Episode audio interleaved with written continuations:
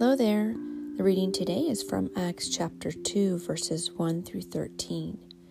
On the day of Pentecost, seven weeks after Jesus' resurrection, the believers were meeting together in one place.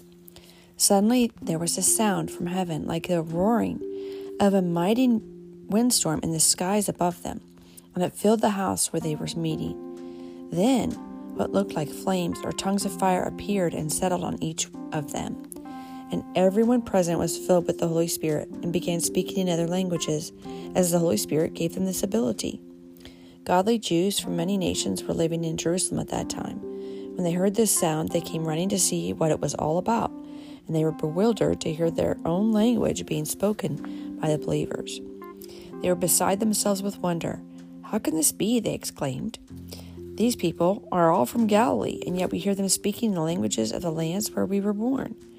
Here we are Parthians, Medes, Elamites, people from Mesopotamia, Judea, Cappadocia, Pontus, the province of Asia, Phrygia, Pamphylia, Pamphylia, Egypt, and the areas of Libya towards Cyrene, visitors from Rome, both Jews and converts to Judaism, Cretans and Arabians.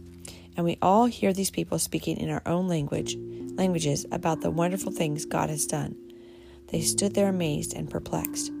What can this mean? They asked each other. But others in the crowd were mocking. They're drunk, that's all, they said. Jesus' followers, the commentary says, were filled with the Holy Spirit. The Spirit enabled them to speak about Jesus in languages they didn't know. God's Spirit worked in an amazing way that day so more people would hear the good news about Jesus. Today, God's Spirit can still work in some amazing ways.